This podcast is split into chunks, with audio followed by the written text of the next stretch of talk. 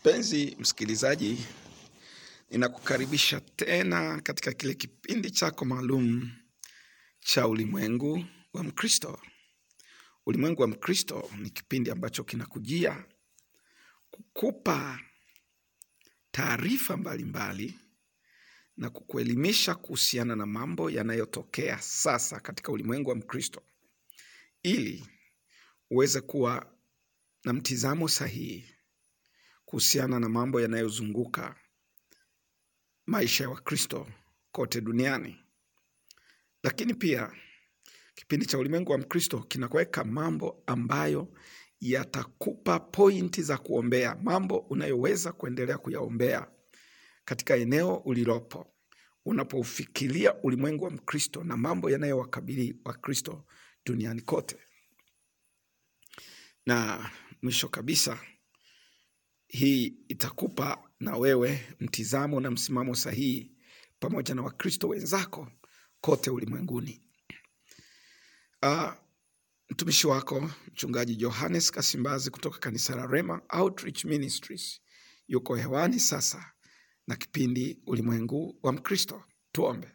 Baba, katika jina la Yesu Kristo, ninakushukuru kwa ajili ya yote ambayo Mungu unayaleta kutusaidia kuelewa hali za Wakristo kote ulimwenguni.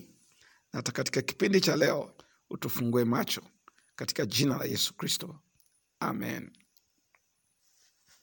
Ah, Mpenzi msikilizaji, uh, ukweli ni kwamba katika kipindi cha leo tunataka tutazame mambo ambayo yamejifunua au yametokea katika wiki chache zilizopita, lakini mambo hayo yakijumlishwa pamoja yanatupeleka katika zamani ambazo zilizungumzwa zamani sana kwa njia za manabii na maneno ya Bwana Yesu mwenyewe kuhusiana na nyakati maalum ambazo ni siku za mwisho.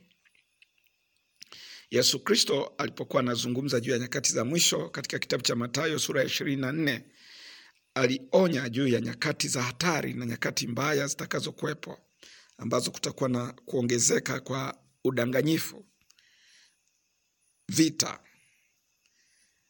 majanga ya njaa, matetemeko ya ardhi, mateso, kwamba mambo haya yote yatakuwa yanaupata ulimwengu kuashiria kwamba anakuja, kama jinsi ambavyo eh, hali ya mama mjamzito anapokaribia kujifungua inavyombadilikia na maumivu yakaongezeka kadiri muda unavyokaribia wa kujifungua, ndivyo maumivu ya dunia hii yatakavyokuwa yanaongezeka kwa kadri wakati wa kurudi kwake Bwana Yesu unapokaribia.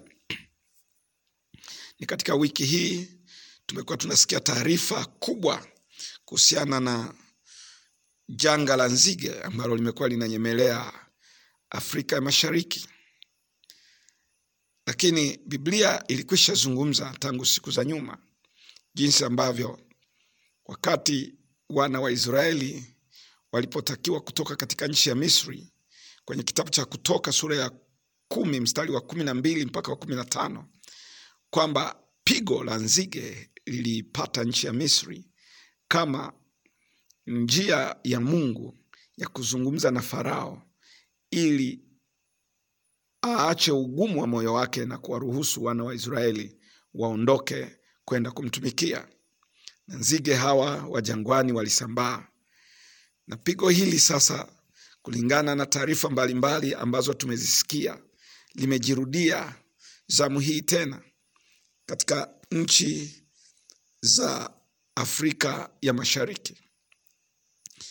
Nzige hawa walitokea Mashariki ya Kati huko jangwani, ndio wakavuka tena na wakaripotiwa kulingana na shirika la utangazaji la Al Jazeera eh, tangu Januari waliripotiwa Ethiopia na Somalia.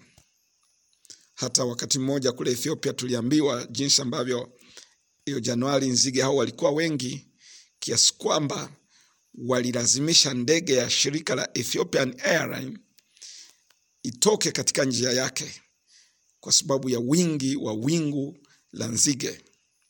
Na baadaye nzige hawa sasa wameendelea kuzaliana na wakizaliana na kuzaliana hadi eneo eh, lote la Somalia na hasa yale maeneo yanayoshikiliwa na waasi wa Al-Shabab likaonekana kumezwa kabisa na nzige hawa hadi taifa la Somalia limetangaza hali ya hatari katika nchi. Na nzige hao sasa wamevuka kutoka Somalia na Ethiopia, wameingia Kenya. Na mwanzo wa wiki hii mkuu wa mkoa wa Kilimanjaro alitangaza jinsi ambavyo nzige hawa walionekana wakivuka na kuingia upande wa Tanzania, lakini baadaye tukaambiwa kwamba hawajulikani wameenda wapi, ni kama wamepotea. Uganda wiki hii wameripoti kwamba nzige hawa nao wamewafikia na kuanza uharibifu wao. Nzige hawa ambao ni mabilioni ya nzige ambao ni wa jangwani, ni wadudu wako kule jangwani. Uh, wanatokana sasa na hali ya mabadiliko ya hewa iliyojitokeza na hasa baada ya kimbunga kikali kilichotokea kule Somalia na mvua za muda mrefu ambazo zilikuwa zinaendelea katika eneo hili la Afrika Mashariki. Na sasa tunaona kwamba eh, shirika la chakula duniani linaeleza jinsi ambavyo inawezekana watu milioni kumi na mbili wakaingia katika hatari kubwa ya kukosekana kwa chakula, kwa sababu wadudu hawa wana wana wana hatua mbalimbali za kukua kwao. Wanapokuja katika hatua moja, unaona wanaanza kama vile eh, ni nzige wa jangwani ambao wanakula vitu vilivyo chini wana, wana, wana, wanaonekana kama wana wanaruka kutoka eneo hadi eneo, wanakula vitu vilivyo chini, lakini wakati huo wakiwa ardhini wanazaliana na kuongezeka kwa haraka. Baadaye wanakuwa ni nzige ambao wametanda katika miti, katika majani na wanajiunganisha pamoja. Unaweza ukakuta kwamba tayari ni ma, mamilioni mamilioni ya nzige yanakuwa yameshikamana na kutengeneza na kutengeneza swarm au kutengeneza eh, kile wanachokiita ni, ni familia kubwa ya nzige ambao wanaweza kuruka kutoka eneo kwenda eneo, na hawa wanaweza kuruka wakifika katika hatua hiyo, wanaweza kuruka eh, kwa, kwa, kwa, kwa kilometa mia mbili kwa siku, wanakwenda kilometa mia mbili kwa siku, na hiyo unaweza kuona jinsi ambavyo wanaweza kusambaa kwa haraka katika maeneo mbalimbali na kuendeleza madhara. Lakini mambo hayo eh, usisahau Yoeli sura ya kwanza na mstari wa nne ambayo ilituonya kuhusiana na mambo haya. Inasema, yaliyosazwa na tunutu yameliwa na nzige na yaliyosazwa na nzige yameliwa na parare na yaliyosazwa na parare yameliwa na madumadu.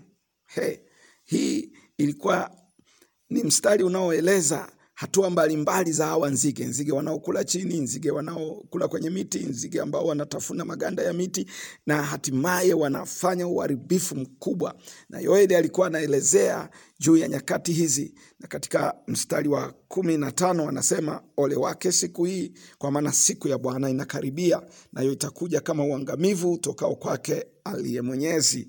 Unaweza ukaona kwamba ikiwa mambo haya yanaanza kutokea namna hii Je, si wakati ambao tungepaswa kufikiri mambo ambayo Biblia inatuonya kwayo katika kitabu cha Ufunuo wa Yohana kwamba dunia iko katika maangaiko kama vile mama anavyojifungua, anavyokuwa katika hatua mbalimbali za utungu, na dunia nayo imeingia katika utungu kulingana na kitabu cha Mathayo sura ile ya ishirini na moja Mathayo sura ya ishirini na moja na mstari ni kusomea kidogo mstari huu mmoja tu wa ishirini na moja Mathayo ishirini na nne mstari wa ishirini na moja na neno la Mungu ambalo Bwana Yesu alikuwa anazungumza kuhusiana na mambo haya, alisema hivi: kwa kuwa wakati huo kutakuwa na dhiki kubwa ambayo haijatokea namna yake tangu mwanzo wa ulimwengu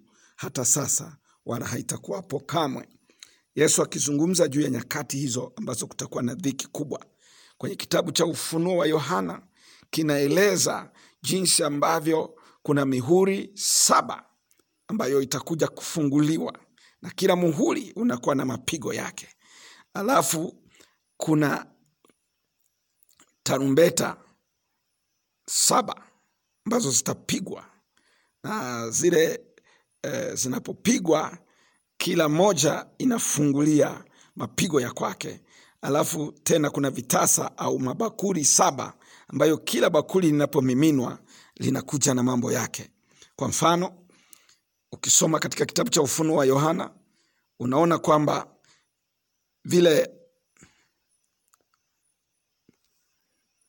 unaona ndio zile muhuri zile muhuri nne za kwanza, kila muhuri ilipofunguliwa kuna farasi alikuwa anatoka.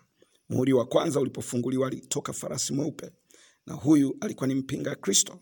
Muhuri wa pili ukafunguliwa, akatoka farasi mwekundu, yeye ni farasi aliyefungulia vita juu ya uso wa dunia. Muhuri wa tatu ulipofunguliwa, alitoka farasi mweusi, ambaye farasi mweusi yeye alikuwa anafungulia eh, njaa. Alafu muhuri wa nne unafunguliwa, anatoka farasi wa kijivu, ambaye huyu farasi wa kijivu anakuja na mapigo juu ya hali ya hewa, na kutokana na hawa unaona asilimia ishirini na tano ya watu waliokaa juu ya uso wa nchi, kutoka katika kitabu cha Ufunuo wa Yohana sura ya sita na mstari wa nane anavyozungumza, anasema nikaona natazama farasi wa rangi ya kijivujivu, naye aliyempanda jina lake ni Mauti, na Kuzimu akafuatana naye. Wa, nao wakapewa mamlaka juu ya robo ya nchi, wawe kwa upanga na kwa njaa na kwa tauni na kwa hayawani wa nchi.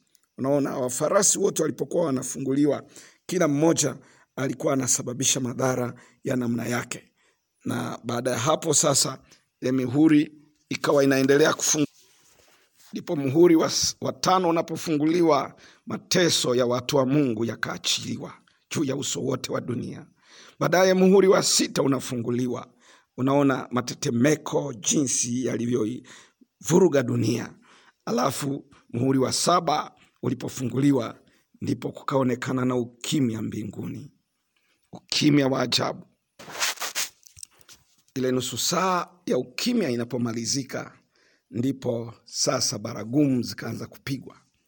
Baragumu ya kwanza ilipopigwa, ndipo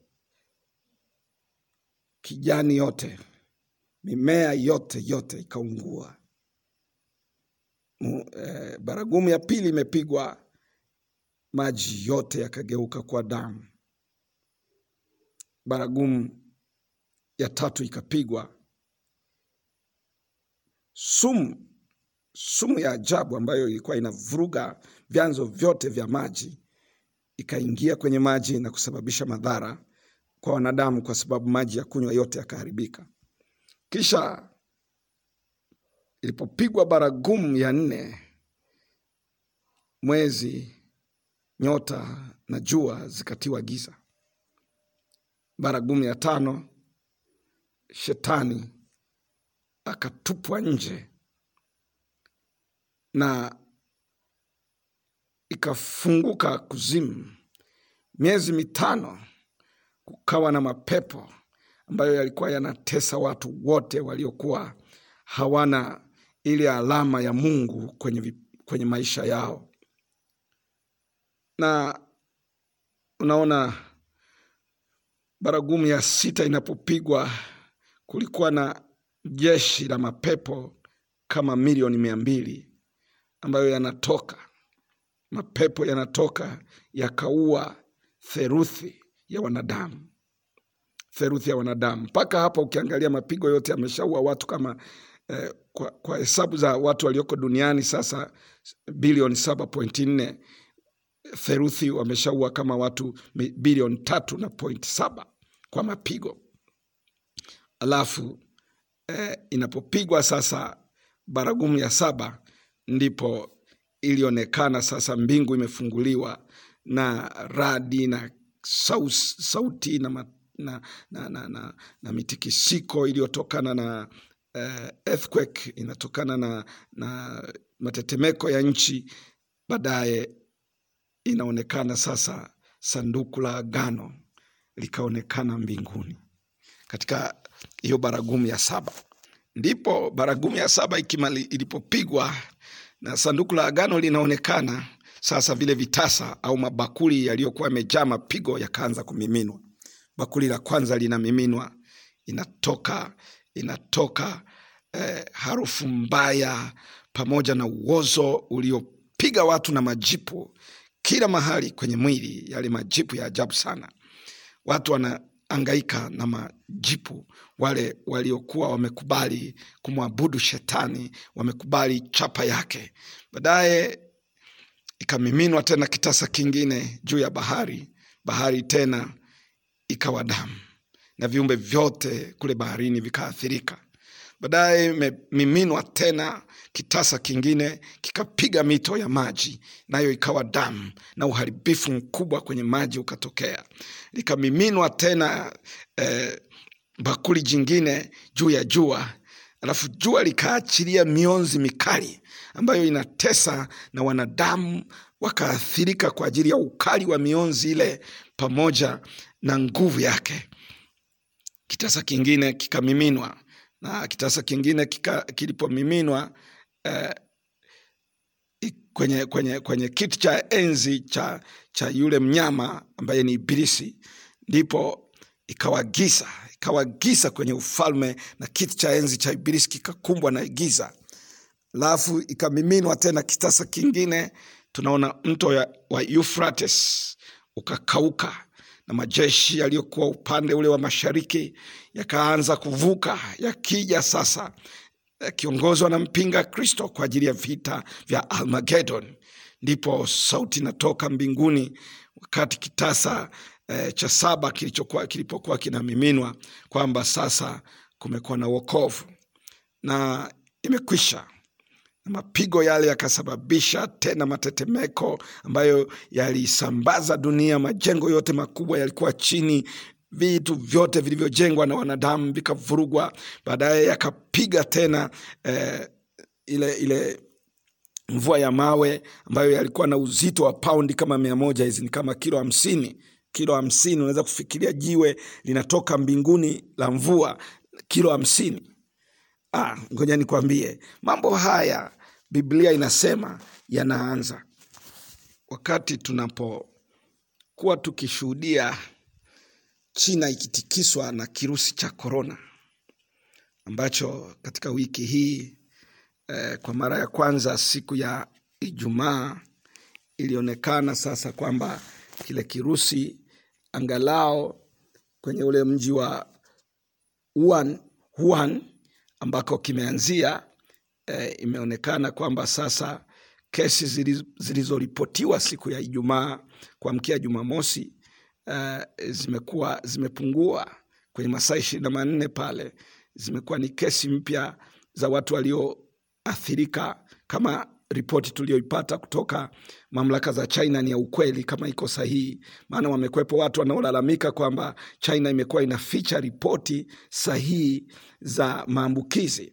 Lakini ripoti rasmi ya kiserikali inasema kumekuwa na maambukizi mapya elfu mbili mia sita arobaini na moja katika China ukilinganisha na yale yaliyokuwa yamejitokeza eh, Alhamisi kuamkia Ijumaa ambayo yalikuwa ni maambukizi mapya elfu tano na tisini huku, huku tukielezwa kwamba vifo vilivyojitokeza sasa eh, kwenye siku hiyo ya Ijumaa ni kuamkia Jumamosi ni mia moja arobaini na tatu eh, kutokana na kirusi cha korona ambacho kimeitwa COVID, COVID kumi na tisa.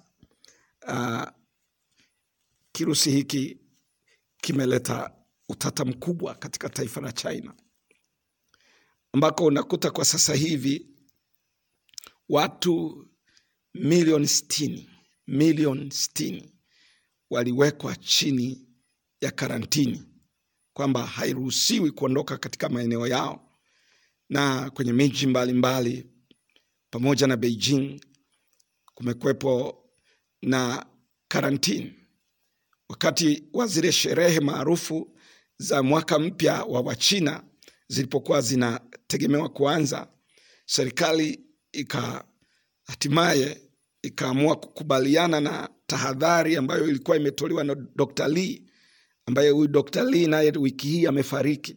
Dr. Lee ndiye mtu wa kwanza alianza kutoa tahadhari kwamba kuna kirusi ambacho kitakuwa na madhara makubwa, na mamlaka za China wakawa wakali, wakasema kwa nini umetoa taarifa hii? Akafuatiliwa na polisi, akasumbuliwa na kadhalika, lakini wiki hii alifariki, na alipofariki hata mamlaka za China zilisita kusema kama amefariki, lakini baadaye ilibidi waseme kwamba huyu Dr. Lee naye ameondoka katika dunia ya walio hai na tangu hapo eh, tumeona jinsi ambavyo eh, miji imetikiswa, watu wamekaa katika karantini.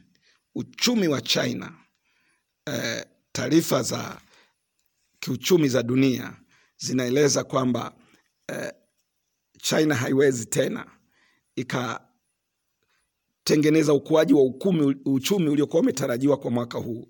Tayari benki ya serikali ya China imeshakubali kutoa dola bilioni sabini na saba kuzipa biashara ku, ku, ku, kuzipa biashara za, za, ma, za viwanda za ma, migahawa za, za usafirishaji ambazo zimefungwa kwa muda mrefu, na kwa hiyo zimeingia kwenye hasara kubwa sana. Hasara kubwa sana imeingia katika taifa kwa sababu nchi ilisimama ilisimama. Na katika miji ambayo ilikuwa inafanya uzalishaji mkubwa ndio ilikuwa haiwezekani watu kwenda kazini, maana ililazimika serikali ya China itangaze kwamba zile sherehe za mwaka mpya ambazo huwa zinafanywa mwaka kwa mwaka sasa zimeongezwa urefu wake, ili watu wasirudi makazini, wabaki huko huko walipo, ili kuona kama wataweza kupambana na hichi kirusi cha korona au COVID 19 na ni, ni Jumaa ya wiki hii ambako mamlaka sasa zimetangaza kwamba watu waanze kurudi makazini baada ya kuona kwamba sasa nchi itaingia kwenye hatari kubwa sana, na polepole eh, pole, watu wanaanza kuruhusiwa kusafiri warudi mijini kutoka vijijini kwao kule ili waje kuanza kazi, ingawa mamlaka imesema, mamlaka ya China imesema mtu akirudi kutoka mjini, kwanza yeye mwenyewe ajiweke chini ya karantini, akae siku kumi na nne. Beijing wamesema kila anayerudi akae kwanza siku kumi na nne bila kutoka, aone kama ana viru, virusi au hana, ndipo aweze kuingia mtaani na kurudi kazini. Na mamlaka zimesema mtu ambaye atakataa ku eh, chukua hiyo tahadhari, maana yake akaja kuonekana kwamba ana virusi atachukuliwa hatua za kisheria. Kwa hiyo sasa inaanza, unaanza kushtakiwa kwa sababu umeumwa, kwa sababu hukuchukua tahadhari zilizotakiwa eh, ili usisambaze ule ugonjwa. Unaweza kuona, na wakati hayo yakiendelea, ugonjwa umeenea sehemu mbalimbali duniani. Kule Japani pale wanafahamu wale watalii wa Kimarekani waliokuwa katika ile meli ya kifahari iliyokuwa inazunguka huko na kule, wakila maisha eh, inaitwa eh, Princess eh, Diamond, eh, Diamond Princess.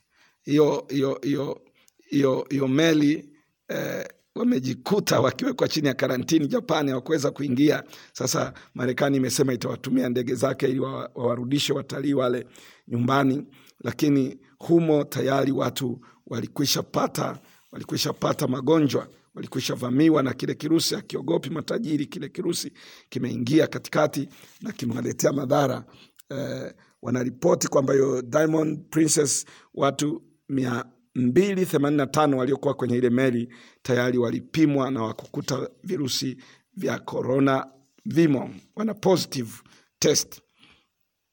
Mgonjwa wa kwanza ameripotiwa kule Misri. Misri wameripoti mgonjwa wa kwanza katika Afrika, na Bill Gates anaonya kwamba ikiwa hali hii itaendelea sasa, ugonjwa ukaingia Afrika, anadhani kama watu milioni sabini watu milioni sabini wanaweza kufa. Kwa hiyo ndugu yangu, mambo haya yanapoendelea, Ufaransa nao wameripoti sasa mgonjwa.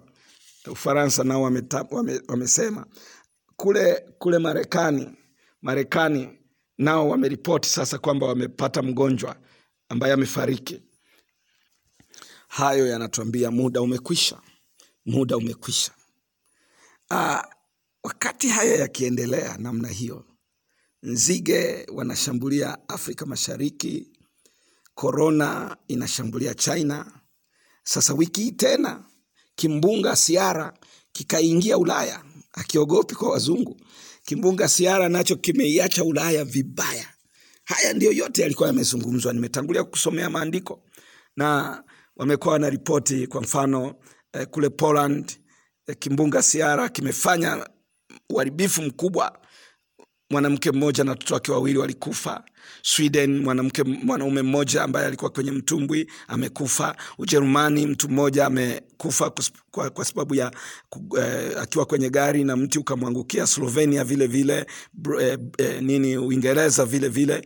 Ufaransa walisema kimbunga kilikuwa na kasi ya mia mbili ishirini kilometa kwa saa. Italia, kilipofika Italia kilikuwa na mia mbili kilometa kwa saa. Shule zimefungwa Ubelgiji, Ujerumani, Luxembourg, Netherland, kule Uholanzi, shule zimefungwa. Ule Uholanzi wameripoti katika wiki hii ilikuwepo jam ya kilomita mia saba ishirini kwa sababu ya uharibifu wa miundombinu eh, ndege hazikuweza kuruka mwishoni mwa wiki hii, ndege zilikuwa haziwezi kuruka kule Ujerumani, ndege ziliingiliwa. Uingereza, Uingereza ilikuwa hali mbaya kwenye viwanja vya ndege. Uh, tunaambiwa pia kwamba angalau Wajerumani wametuambia angalau wamepata umeme, umeme ambao umetunzwa na upepo huu ungeweza kuzalishwa na mitambo arobaini na nne ya nyuklia kwa pamoja ndio ingeweza kuzalisha umeme walioupata kutokana na kimbunga hiki, jinsi upepo ulivyokuwa mwingi, na iko mitambo yao ya kutengeneza umeme kutokana na upepo. Hiyo imewaacha vizuri kwenye mambo ya mambo ya umeme, lakini kweli ni kwamba hali ilikuwa ni mbaya sana. Hayo yalipokuwa naendelea, mafuriko yamekuja ya ya Uingereza, Amsterdam, miti inaangukia watu kule Ujerumani na kadhalika. He, mambo tena yakawa yamebadilikia yamewabadilikia watu wa Australia. Australia wamekuwa katika majanga mazito tangu mwezi wa tisa, walikuwa wanapambana na moto, walikuwa wanapambana na moto ambao ni, ni, ni, ni moto ulikuwa unateketeza misitu yao, lakini sasa Januari Januari ishirini kukatokea kukatokea mvua ya mawe ambayo jiwe moja lilikuwa linalingana na mpira wa tenis na ukiangalia jinsi ambavyo vioo vya magari viliharibiwa, miti ikapukutika, majani yote, ndege walikufa kutokana na yale mawe mazito yaliyokuwa yanapiga kwenye nchi ile. Na bahati nzuri ni kwamba eh, ile ile mvua ya mawe ika, na sehemu nyingine ika, ikaja na upepo upepo mkali wa, wa, wa, wa vumbi. Kulikuwa na, na kimbunga lakini cha vumbi vyote viwili vikafanikiwa kuzima ule moto uliokuwa umewatesa kwa muda mrefu. Lakini kama hiyo haitoshi, sasa wiki hii iliyopita, wiki tu iliyopita eh, kukatokea tena mafuriko. Tarehe saba Februari, BBC wameripoti mafuriko mabaya yaliyokuwa yameipata nchi ya Australia kule Sydney, ambako eh, mto ulifurika na baadaye maji yakaingia barabarani. Baadaye sasa unaona jinsi ambavyo miti inaanguka, unaona jinsi ambavyo miji inakosa umeme na kadhalika. Mambo haya yote yanapotokea, sina muda wa kueleza zaidi ya hapa kwamba Biblia isema kwamba katika nyakati za mwisho, jinsi tunavyokaribia mwisho, kutakuwa na ongezeko la majanga. Majanga yataendelea kuongezeka na kuongezeka, na majanga ya nguvu za asili hakuna anayeweza kuyazuia, maana nguvu zake zimejificha ndani ya uumbaji wenyewe lakini neno la Mungu linatuonya, na mimi nataka nimalize kwa ajili ya kukusomea mambo machache ambayo neno la Mungu linasema, ili nawe Mungu akupe neema tunapomaliza pamoja katika kitabu cha Petro, Petro wa pili. Petro wa pili ndio maneno yangu ya kumalizia, na iko katika sura ile ya tatu. Petro wa pili sura ya tatu na mstari nataka nikusomee Petro wa pili sura ya tatu na nasoma mstari wa kumi na moja mstari wa kumi lakini siku ya Bwana itakuja kama mwivi. Katika siku hiyo mbingu zitatoweka kwa mshindo mkuu, na viumbe vya asili vitaunguzwa na kufumuliwa, na nchi na kazi zake zilizomo ndani yake zitateketea. Basi kwa kuwa vitu hivi vyote vitafumuliwa, hivyo imewapasa ninyi kwa watu wa tabia gani katika mwenendo mtakatifu na utaua, mkitazamia hata je siku ile ya Mungu na kuihimiza, ambayo katika hiyo mbingu zitafumuliwa zikiungua, na viumbe vya asili vikiteketea na kuyeyuka. Lakini kama ilivyo ahadi yake, mnatazamia mbingu mpya na nchi mpya, ambayo haki yakaa ndani yake. Kwa hiyo wapenzi, kwa kuwa mnatazamia mambo hayo, fanyeni bidii mwonekane katika amani, kuwa hamna mawaa wala aibu mbele, za, mbele yake. Uhesabu uvumilivu wa Bwana wetu kuwa ni wokovu, kama vile ndugu yetu mpenzi Paulo anavyotuandikia. Mungu akubariki mpenzi msikilizaji. Usichukulie tu mambo haya kwamba yanatokea yenyewe, lakini yanatokea kwa sababu yanaashiria kwamba huu ni wakati wa mwisho. Dunia iko katika maangaiko ya utungu kabla Kristo hajarudi. Hebu fungua moyo wako, umkaribishe huyu Yesu akae kwenye moyo wako, huo umejiandaa vizuri. Tuombe.